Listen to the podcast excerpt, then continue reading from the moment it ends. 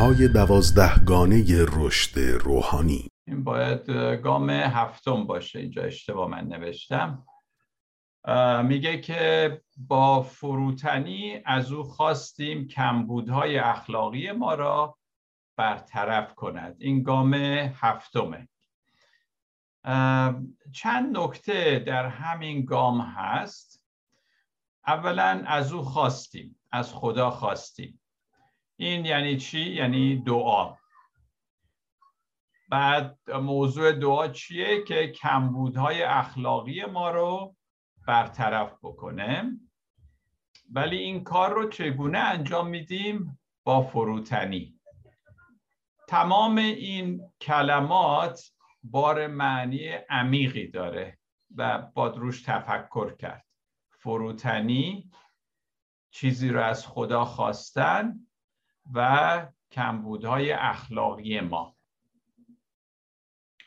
کتاب مقدس هم در این مورد خیلی آیات داره، به همین خاطره که این گامهای دوازدهگانه از کتاب مقدس در واقع گرفته شده.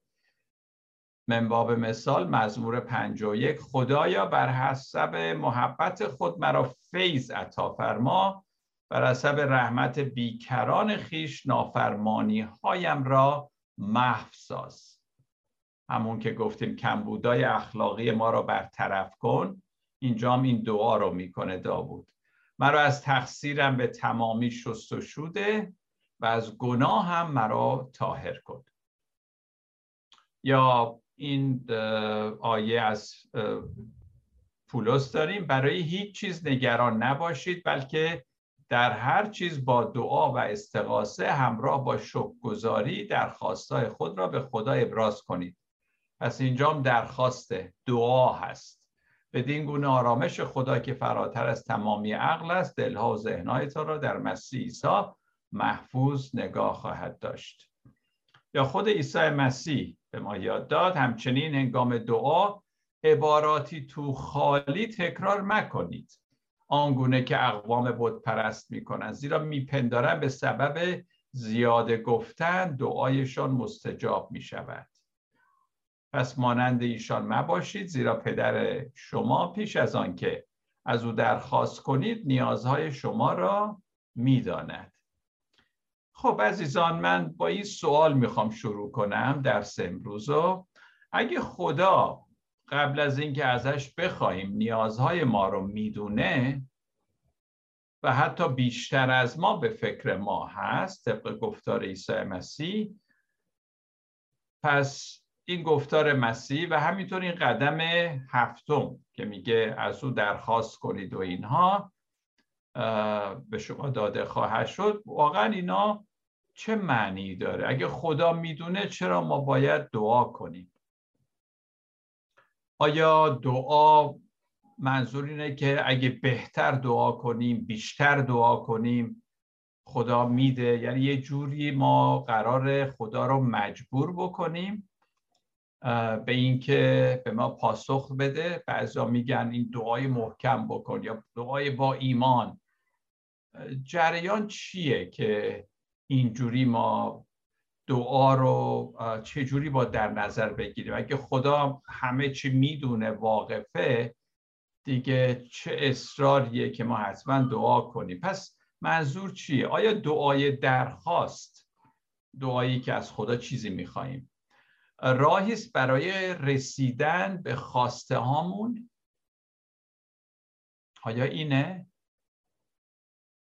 ما یه سری خواسته ها داریم، حالا دعا میکنیم خدا اونا رو به ما بده، یا خدا رو میخواییم طرف خودمون بکشونیم؟ واقعا منظور از دعا چیه؟ هر کدوم از این دلایل هم که باشه، میبینیم هدف، در واقع اصل هدف میدونید چیه؟ یعنی من میخوام کنترل رو داشته باشم. نه؟ خدایا اینو بده به من، اونو بده، درخواسته ای میکنم. یعنی من میخوام، من اینو میخوام، من میخوام کنترل داشته باشم رو اون چه که میخوام.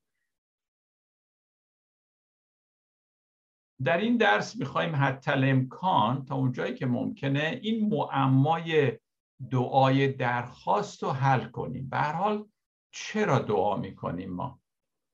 چرا از خدا چیزی خواستن طبق کتاب مقدس و این هدف و این قدم هفتم چیز خوبیه؟ و وقتی دعای درخواست میکنیم یا دعای شفاعت میکنیم واقعا چه اتفاقی میفته؟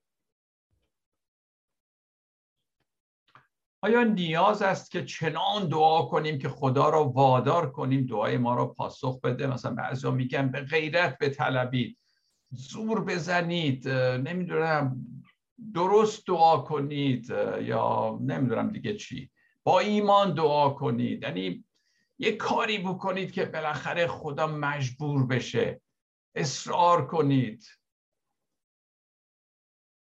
بعد از اون طرف میگه خدا قبل از اینکه شما دعا کنید و چیزی بخواید میدونه نیازهای شما رو.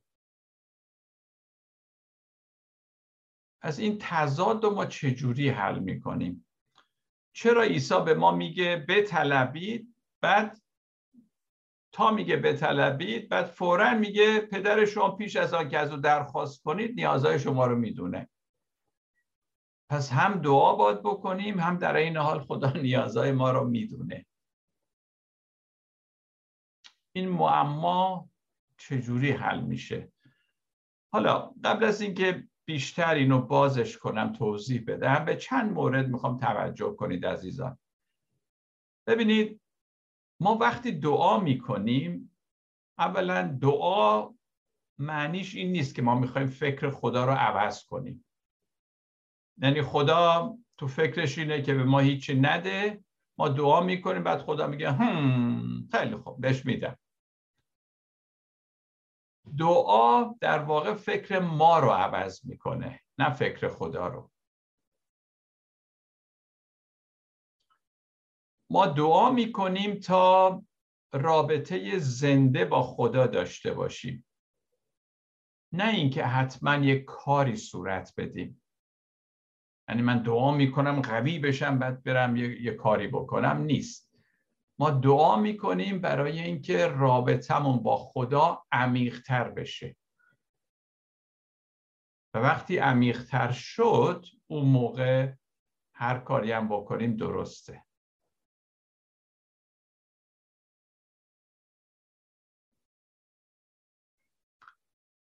دعا یه رابطه همزیگری هست یا همزیستی که با زندگی و با خدا داریم. یه همچین رابطه است. یعنی وقتی دعا میکنیم من و خدا اینجوری قاطی میشیم تو همدیگه برای انجام کاری.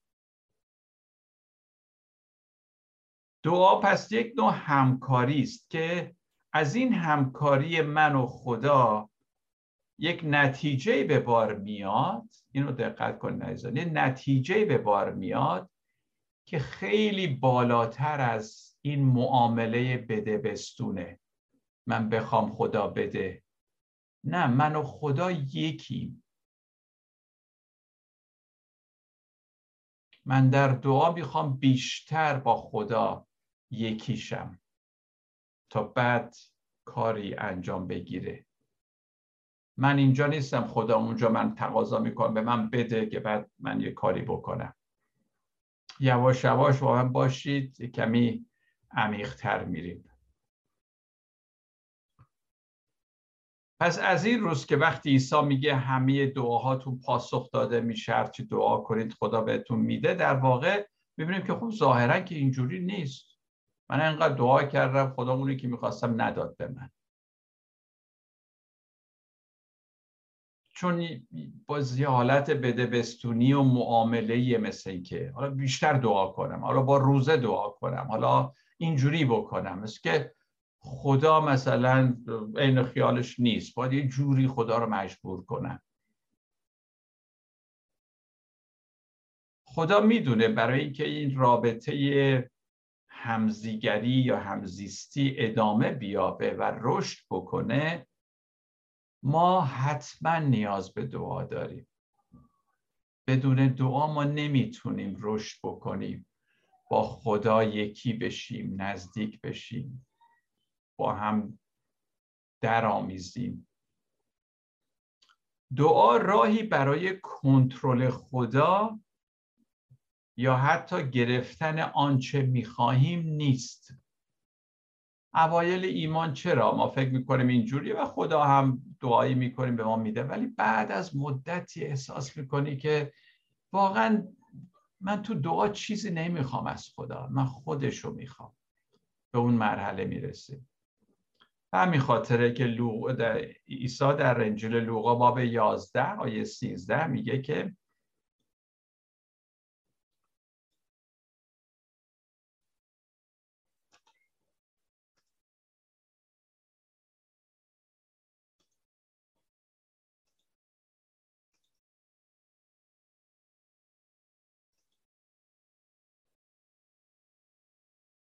حال اگر شما با همه بدسیرتی‌تان می‌دانید که باید به فرزندان خود هدایای نیکو بدهید، چقدر بیشتر پدر آسمانی شما روح القدس را به هر که از او بخواهد عطا خواهد فرمود. من این باور رو دارم عزیزان، با اون چه که الان گفتم، پاسخ هر دعای ما روح القدسه. ما هر دعایی میکنیم خدا روح القدس را میده به ما.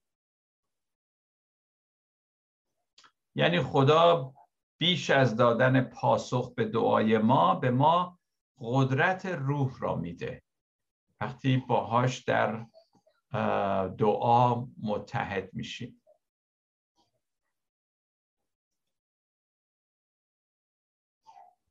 یه موضوعی که الان من میخوام راجبش صحبت کنم، اینو فعلا داشته باشید، یواش یواش همینجور که گفتم عمیق‌تر میریم.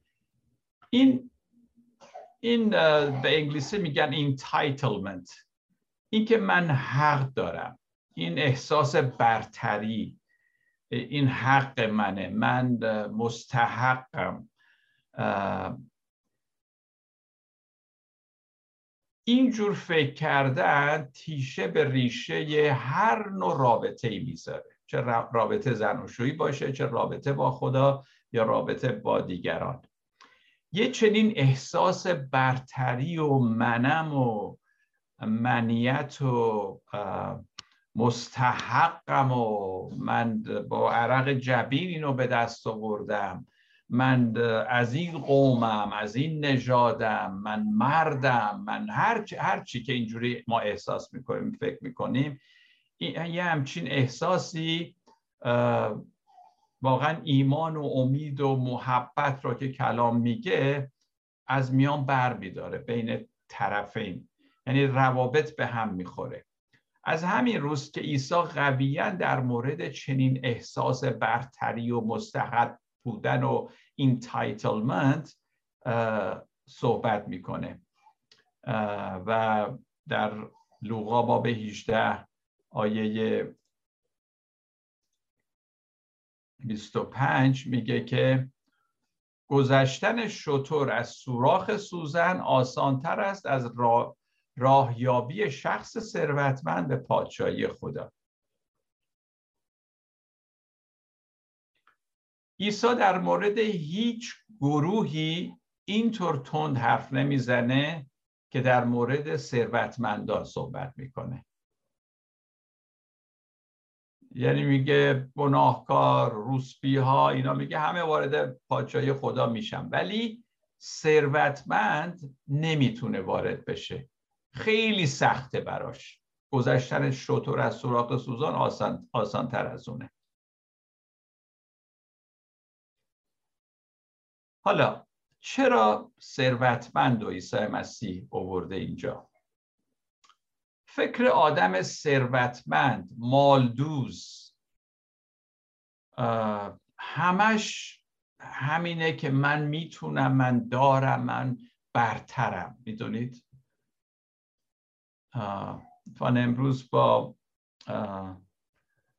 دومادم صحبت میکردم، هم داماد من هم دختر من نا سی پی ای هستن و بررسی تکس و اینجور چیزها رو انجام میدن. بعد میگفت یه جایی بودم، یه آقایی میگه, میگه یه خانواده‌ای بودن، اینا دو بیلیارد میلیارد بیلیون چیز داشتن، ثروت دارن، و میگه هی من سعی میکردم یه جوری بهشون بگم که یه مقدار رو دونیت کنن، هدیه کنن به برای امور خیریه. اینا میگفتن زیر بار نرفتن. خب دو میلیارد دلار تو مثلا میخوای چی کار کنی با این؟ و حاضر نیستی چیزی بخششی به جایی، به کلیسا، به جایی بده. این احساس، این که من حق منه، من پولا این پولو به دست آوردم، سخت براش کار کردم، این اینتایتلمنت باعث بی‌نیازی اون شخص میشه نسبت به خدا. یا بسیاری از کشیشان و اشخاص معروف وقتی میگن من کشیشم، من شبانم. من خودم بارها اینو در کلیسای خودم گفتم، گفتم عزیزان، اون لحظه که من مجبور بشم بگم من شبان این کلیسام، فوری من استعفا خواهم داد از این کلیسا، چون حرف بی ربطی زدم. یعنی چی؟ من شبانم، من کشیشم، من فلانیم، من پول دارم، من مستحقم، من حق دارم، من من من من. حالا بعضی ممکنه به زبون نیارم، ولی عمق دلشون اینه. اینه که عیسی مسیح مته رو جای خشخاش گذاشت، یا انگشت جایی گذاشت که واقعا همونجاست اشکال همه ماها.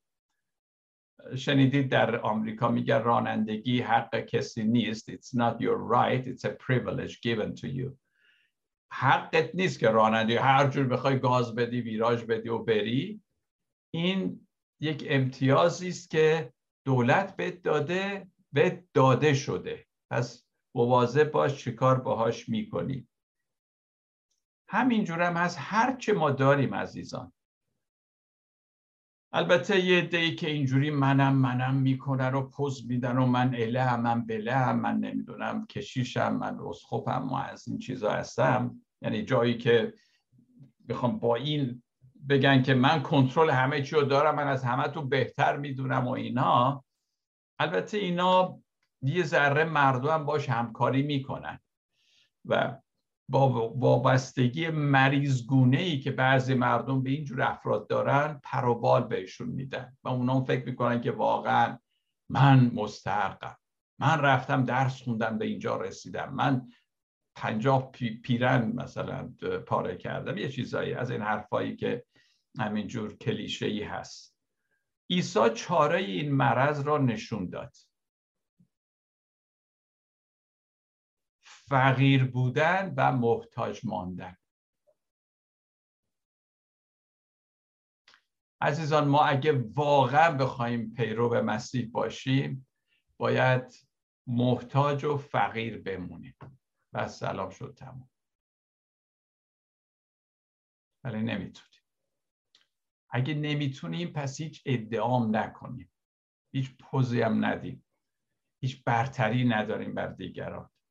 دانستن این که ما نمیدونیم و همیشه محتاج و نیازمندیم و به قول عبرانیان سیزده یازده بر این زمین بیگانه و غریبیم،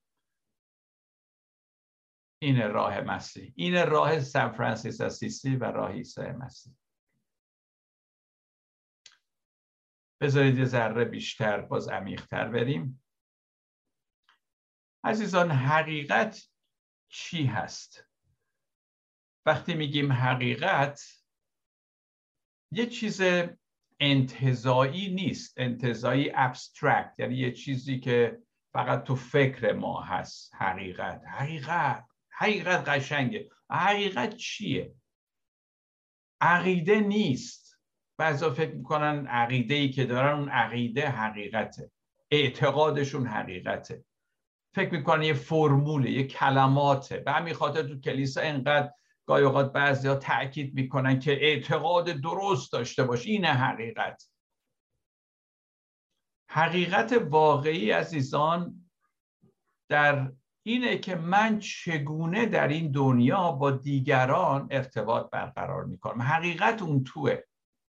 نحوه برخورد من با اطراف، با این دنیا، اون حقیقت. اونجا حقیقت نشون داده میشه که چیه.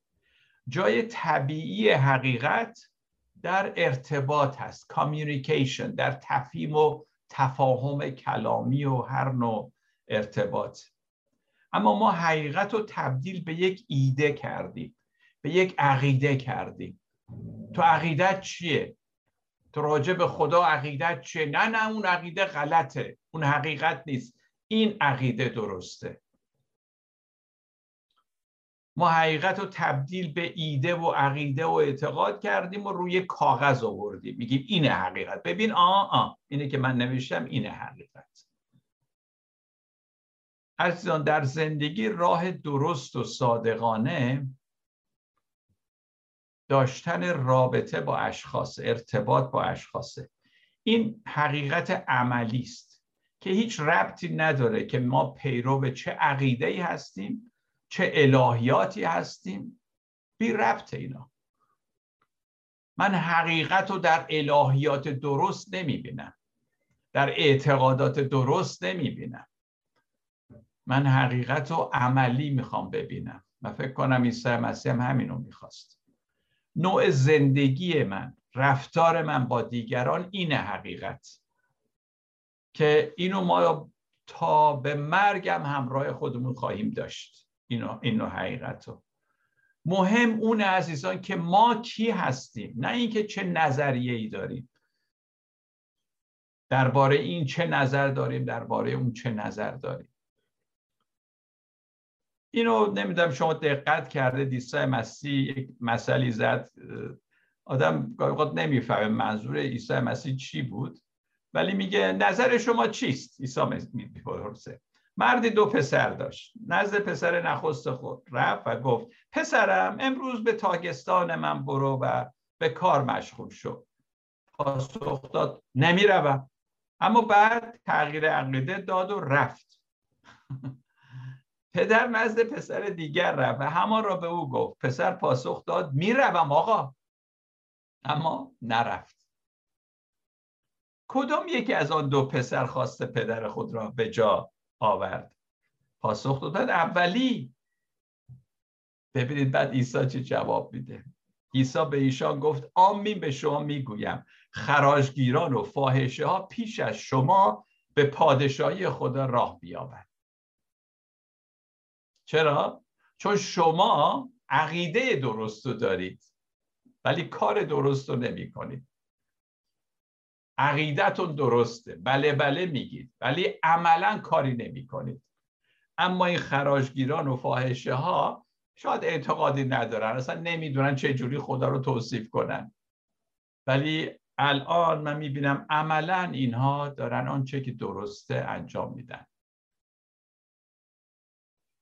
حالا عیسی مسیح اینو خیلی افراط و تفریط آورده برای اینکه نشون بده واقعا یه چیز عملی است. محبت عملی است. میخواد بگه شما که دیندار هستید و صحبت از دین و اینا میکنید، این گناهکاران نمیکنن ولی الان اینا با من نشستن، میخورن و اون چه که میگم انجام میدن.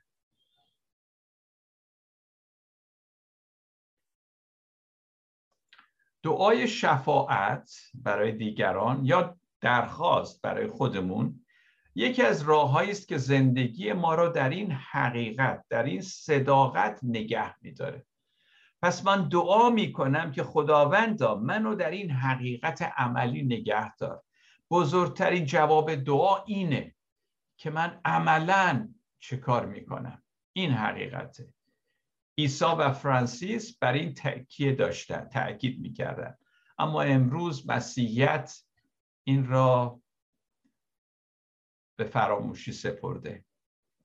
فرهنگ غالب که در دنیا هست، مثلا میگه دنیا تعریف و تمجید میکنه از این آدمهای خودساخته. اولا من فکر نمیکنم هیچ کی خودساخته است، همه بالاخره داریم از دیگران یاد میگیریم. آدم خودساخته نمیفهم یعنی چی. موفق اینها رو عرش میذاره. آنچه در این میان از بین رفته روابط صمیمی با یکدیگره. آنچه از بین رفته فروتنی است، افتادگی است. این جلال و جبروت و بزرگ و منم و دارب و پولدار و اینجور چیزها، مسیحیت را حتی کشیدن به اونجور جاها. من میدونم، من دارم، من میتونم، من میدانم.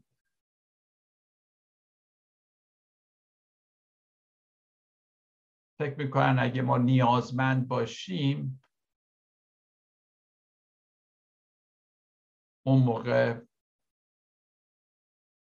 درست نیست، ما باید حتما نیازمون رو خودمون برطرف کنیم، در حالی که خدا میگه تا عمرت باقی است، تا زمان مرگم تو محتاجی، تو فقیدی و بعد در این حالت باید بمونی.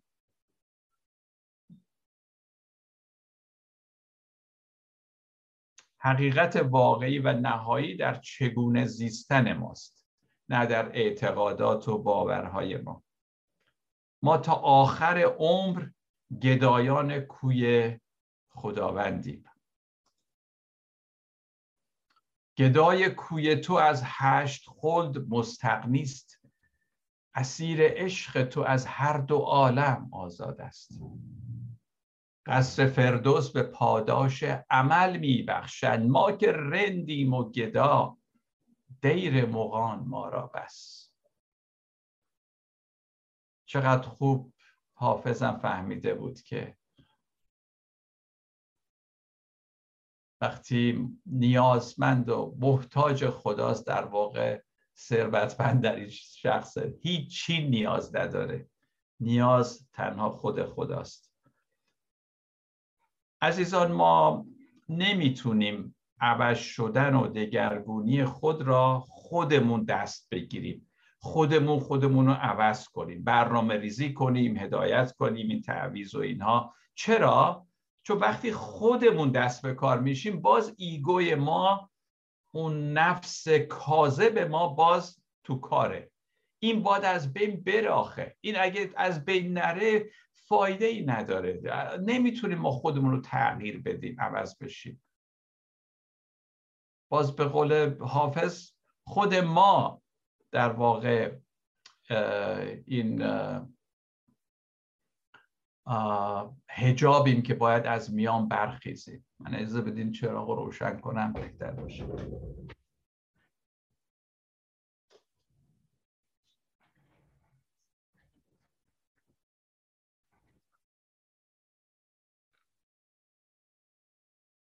درست مثل اینه که شما به یه الکلی که به این گروه دوازده قدم و اینا میپیونده به این الکلی بگید که یه قوانینی برای ترک الکل بنویسه. خنده داره نه؟ یه الکلی بشینه بگه چجوری من عوض میشم. حالا درست برنامه ماست، ما میخوایم بنویسیم چجوری ما خودمون عوض کنیم، ما نمیشه. چون این وقتی میگیم من چگونه، اون من باید از میان برخیزه، اون منه که همه رو خراب کرده. پس قدم هفتم که میگه ما باید با فروتنی از خدا بخواهیم معایب اخلاقی ما را برطرف کنه، واقعا درسته. از خدا بخواهیم، سعی نکنیم خودمون دنبال معایب بریم و درستش کنیم، چون معایب رو درست نخواهیم کرد، یه جای دیگه انگولک خواهیم کرد. این معایب همینجور خواهد بود، چون ما خودمون هم معایبیم، رأس اون خودمون هستیم. این حجاب باید برخیزه از میان.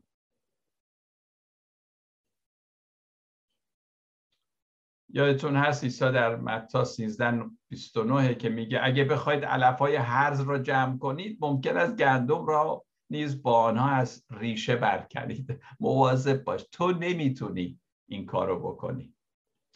حالا ما خیلی از این حرفا تو کلیسا میزنیم، ولی نمیدونم عملا چقدر بهش واقعا همینجور عمل میکنیم. ولی در این گروه های دوازده قدم اینا انقدر اینو تکرار میکنن که خوب حالیشون بشه، که یعنی واقعا من نمیتونم ها، من یه الکلیم نمیتونم، من نمیتونم ترکش کنم. من و شما عزیزان گناهکارانیم که نمیتونیم ترک کنیم. باید اینو با تمام وجود بفهمیم. به جای این کار باید بذاریم خدا یک اشتباهات واقعی ما را به ما نشون بده. چجوری؟ در دعا، در دعا، در حضور خدا. خدا باید نشون بده گناهانو، معایبمونو. سپس دوم بگذاریم خدا آن اشتباهات را خودش با روش خودش برطرف بکنه. ما اینجا هیچ کاره ایم. خدا میدونه منو چجوری درست کنه، شما رو چجوری از این معایب آزاد کنه. هیچ فرمول خاصی نیست برای همه. اگه ما چوب رو برداریم و به جان اشتباهات خودمون بیفتیم، هی خودمون رو بزنیم و بزنیم و بزنیم، اشتباهاتمون عمیق‌تر میشه و در زیر انکار پنهان میشه. میدونید ما نمیتونیم به جون خودمون بیفتیم. الکلیایی که میخوان خودشون ترک کنن و اینجور چیزا، اینا در واقع انکاره. به همین دلیل عزیزان که اکثر الکلیا در مراحل اولیه ترک اعتیاد، مثلا میبینید من گاهی اوقات که رفتم میبینم بیرون اومدن همه مثلا سیگار میکشن. خب حالا میخوایم الکل رو ترک کنیم، لااقل سیگار بکشیم. اگه میخوایم نمیدونم هروئین رو ترک کنیم، لااقل سیگار که خوبه، سیگار بکشیم. ولی باز پناه میبرن به یه اعتیاد دیگه. این ریشه‌کن نمیشه این اعتیاد. سیگار، کافئین، چوب تعذیب که خوب به نظر میرسه، چون ظاهر مسیحی هم داره، آره اینو اینجوری بکنی، اینا اینا درست نمیشه با این برنامه و اینها. چقدر خوبه آقا ترک کن، این کارو بکن. ولی عیب از یه جای دیگه است، عمیق‌تر از اینه. روش مثبت و ماندگار خدا چجوریه؟ حالا خدا چجوری رفتار میکنه عزیزان؟ چرا روش خدا مؤثره و نه روش ما؟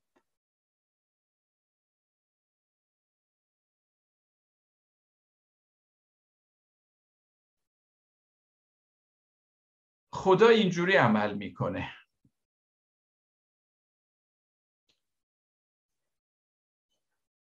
یک خلایی در ما به وجود میاره که اون خلا خلا با هیچ چیزی جز خدا پر نمیشه و لذت بخش نیست. تو هروئین رو ترک کنی، حالا به سیگار بری، سیگار رو ترک کنی، نمیدونم به یه چیز دیگه معتاد بشی، نیست. اون خلا وقتی اومد احساس کردیم، بعد میبینی که فقط خدا میتونه پر کنه. اونجاست دگرگونی واقعی.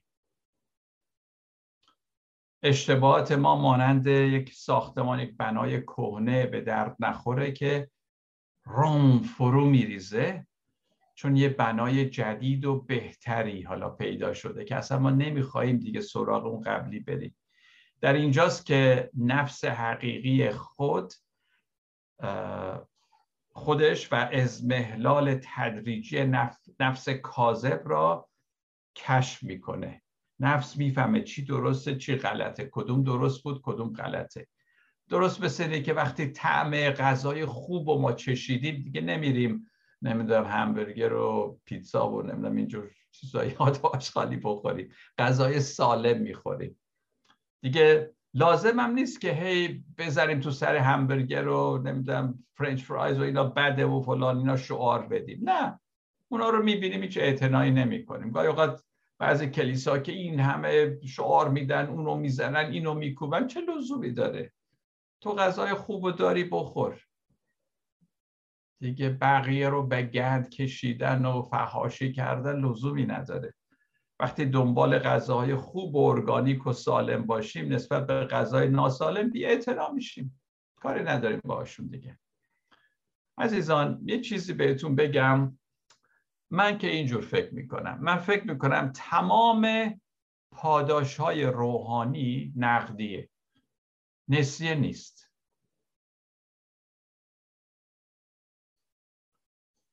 اینکه بعداً در آسمان به ما داده بشه و اینا، میدونم آیاتی هست، چیزایی هست و اینا، ولی من این باور رو دارم خدا این زمین را آفریده و اون چه ما باید بچشیم همینجاست و پاداش روحانی همینجاست، همینجاست دگرگونی، همینجاست یکی شدن با خدا، در حضورش زندگی کردن.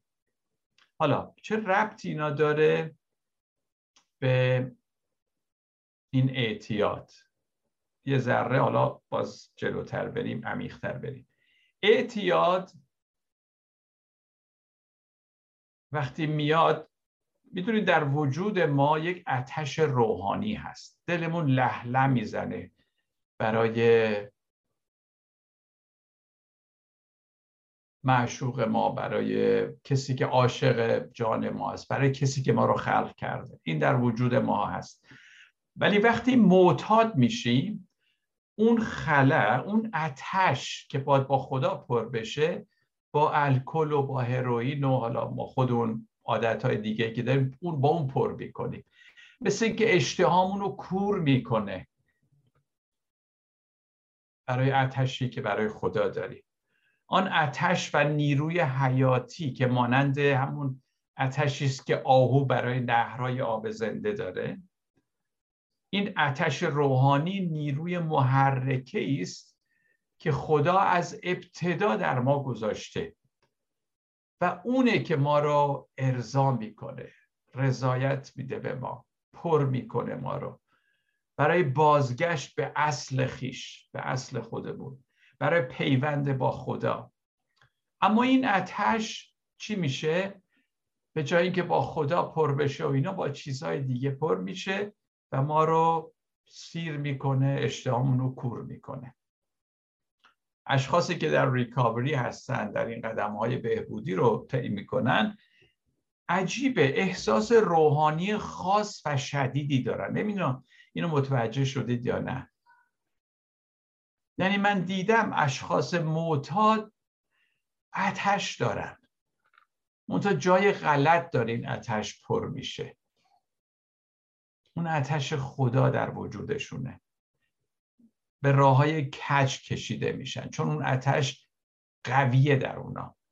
نیاز و اشتیاق آتشینی که اونا دارن قبل از اینکه حریم و هویت و کنترل هوس‌ها و تجربه عمیق با خدا اینا صورت بگیره، که بدونن حریمی دارن، بدونن که هویت من چیه، بتونن هوس‌هاشون رو کنترل کنن و اینها، این میاد و اعتیاد و اینا در واقع بر اونا غلبه میکنه.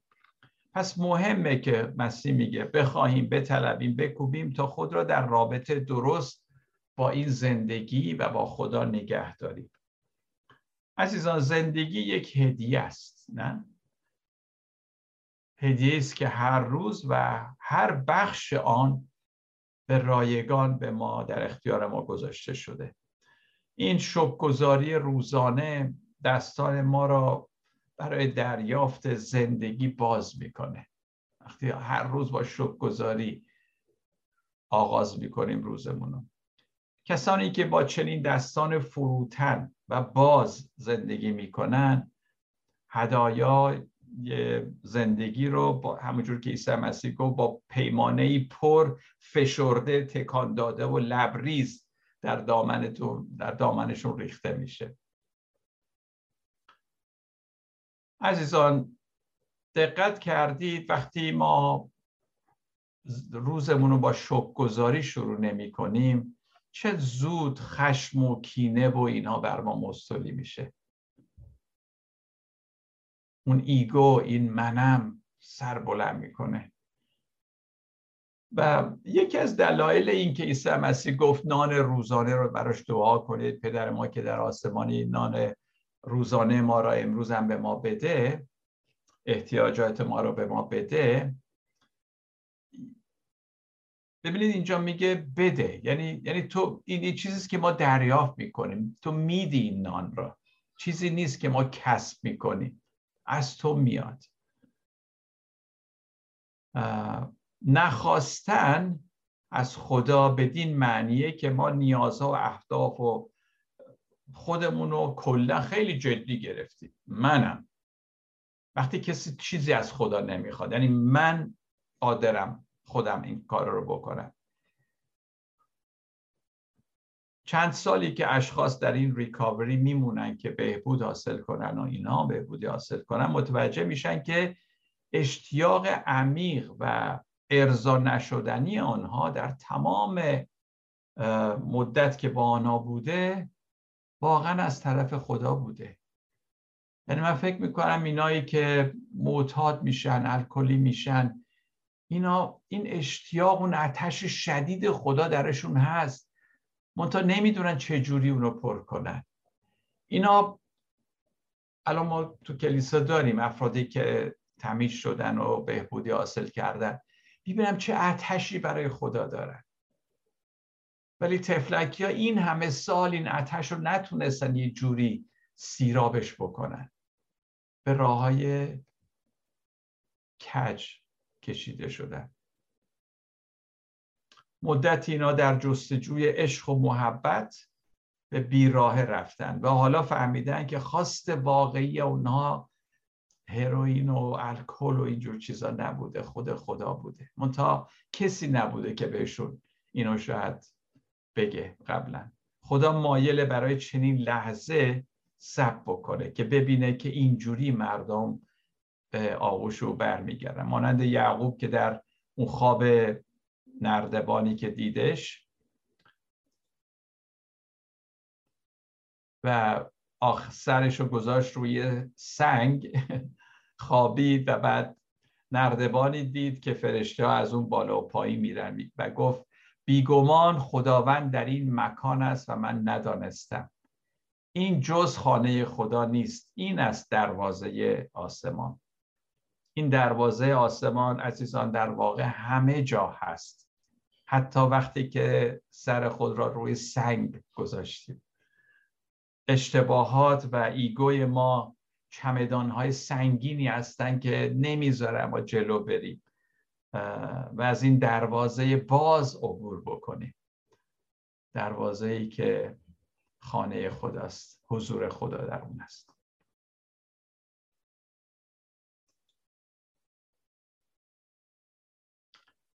ممنون از توجهتون عزیزان.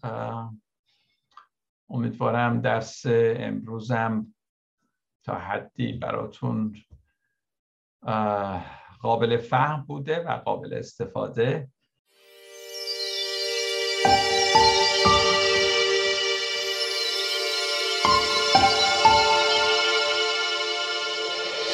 گام‌های دوازدهگانه رشد روحانی.